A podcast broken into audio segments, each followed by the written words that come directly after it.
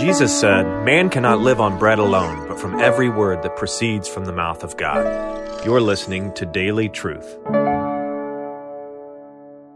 I think of Jeremiah. It says, All those who are thirsty, come and receive the water that is given without price. Without price. The only condition, if there is any condition at all, is simply that you want it. Do you want it? And there is, in that condition of desire, there is also the condition that you are willing to leave behind all the other broken cisterns, all the other poisoned wells, so that you want the water the living water that Christ alone offers, and He offers it for free. And the only condition is that you come.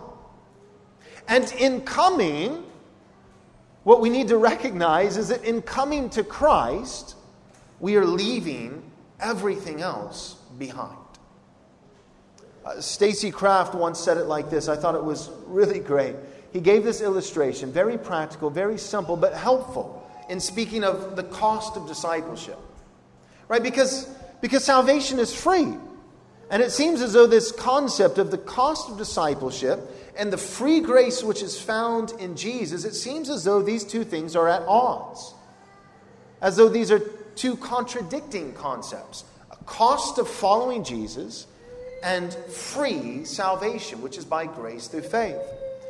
But Stacy did a great job resolving that apparent contradiction by saying this if you're going to travel north, there is a cost.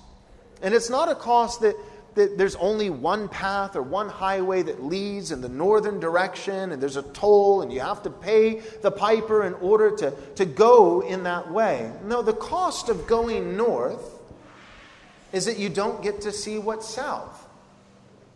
That's the cost. The cost of going north is you don't get to go south. You don't get to go two directions at the same time. And so it is with the free salvation that is offered in Christ. We don't pay a price in order to merit his favor. It wouldn't be grace if there were a price. So there is no price, and yet there is a cost. And the cost is that if we go to Christ for the living water that satisfies, in our coming to Christ, we are simultaneously leaving all other sources of nourishment and sustenance. But the reason why it's worth it is because all these other sources are alive. As a special thank you for your gift of any amount, we'll be happy to send you a free digital book from our store.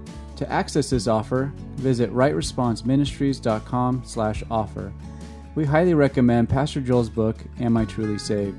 If you or someone you know has wrestled with doubts about the love of God, this would be a great resource. As a reminder, to get this offer, go to rightresponseministries.com slash offer. And thank you for your generous support.